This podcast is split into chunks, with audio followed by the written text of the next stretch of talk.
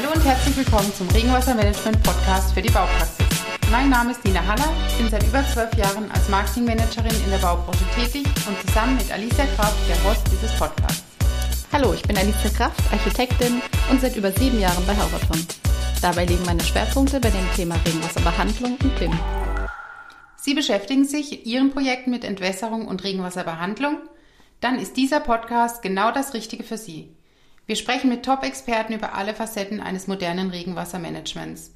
Architekten, Ingenieure und Wissenschaftler berichten aus ihren Erfahrungen, erläutern die bestehenden Anforderungen und Regelwerke und geben hilfreiche Tipps für Ihren Alltag.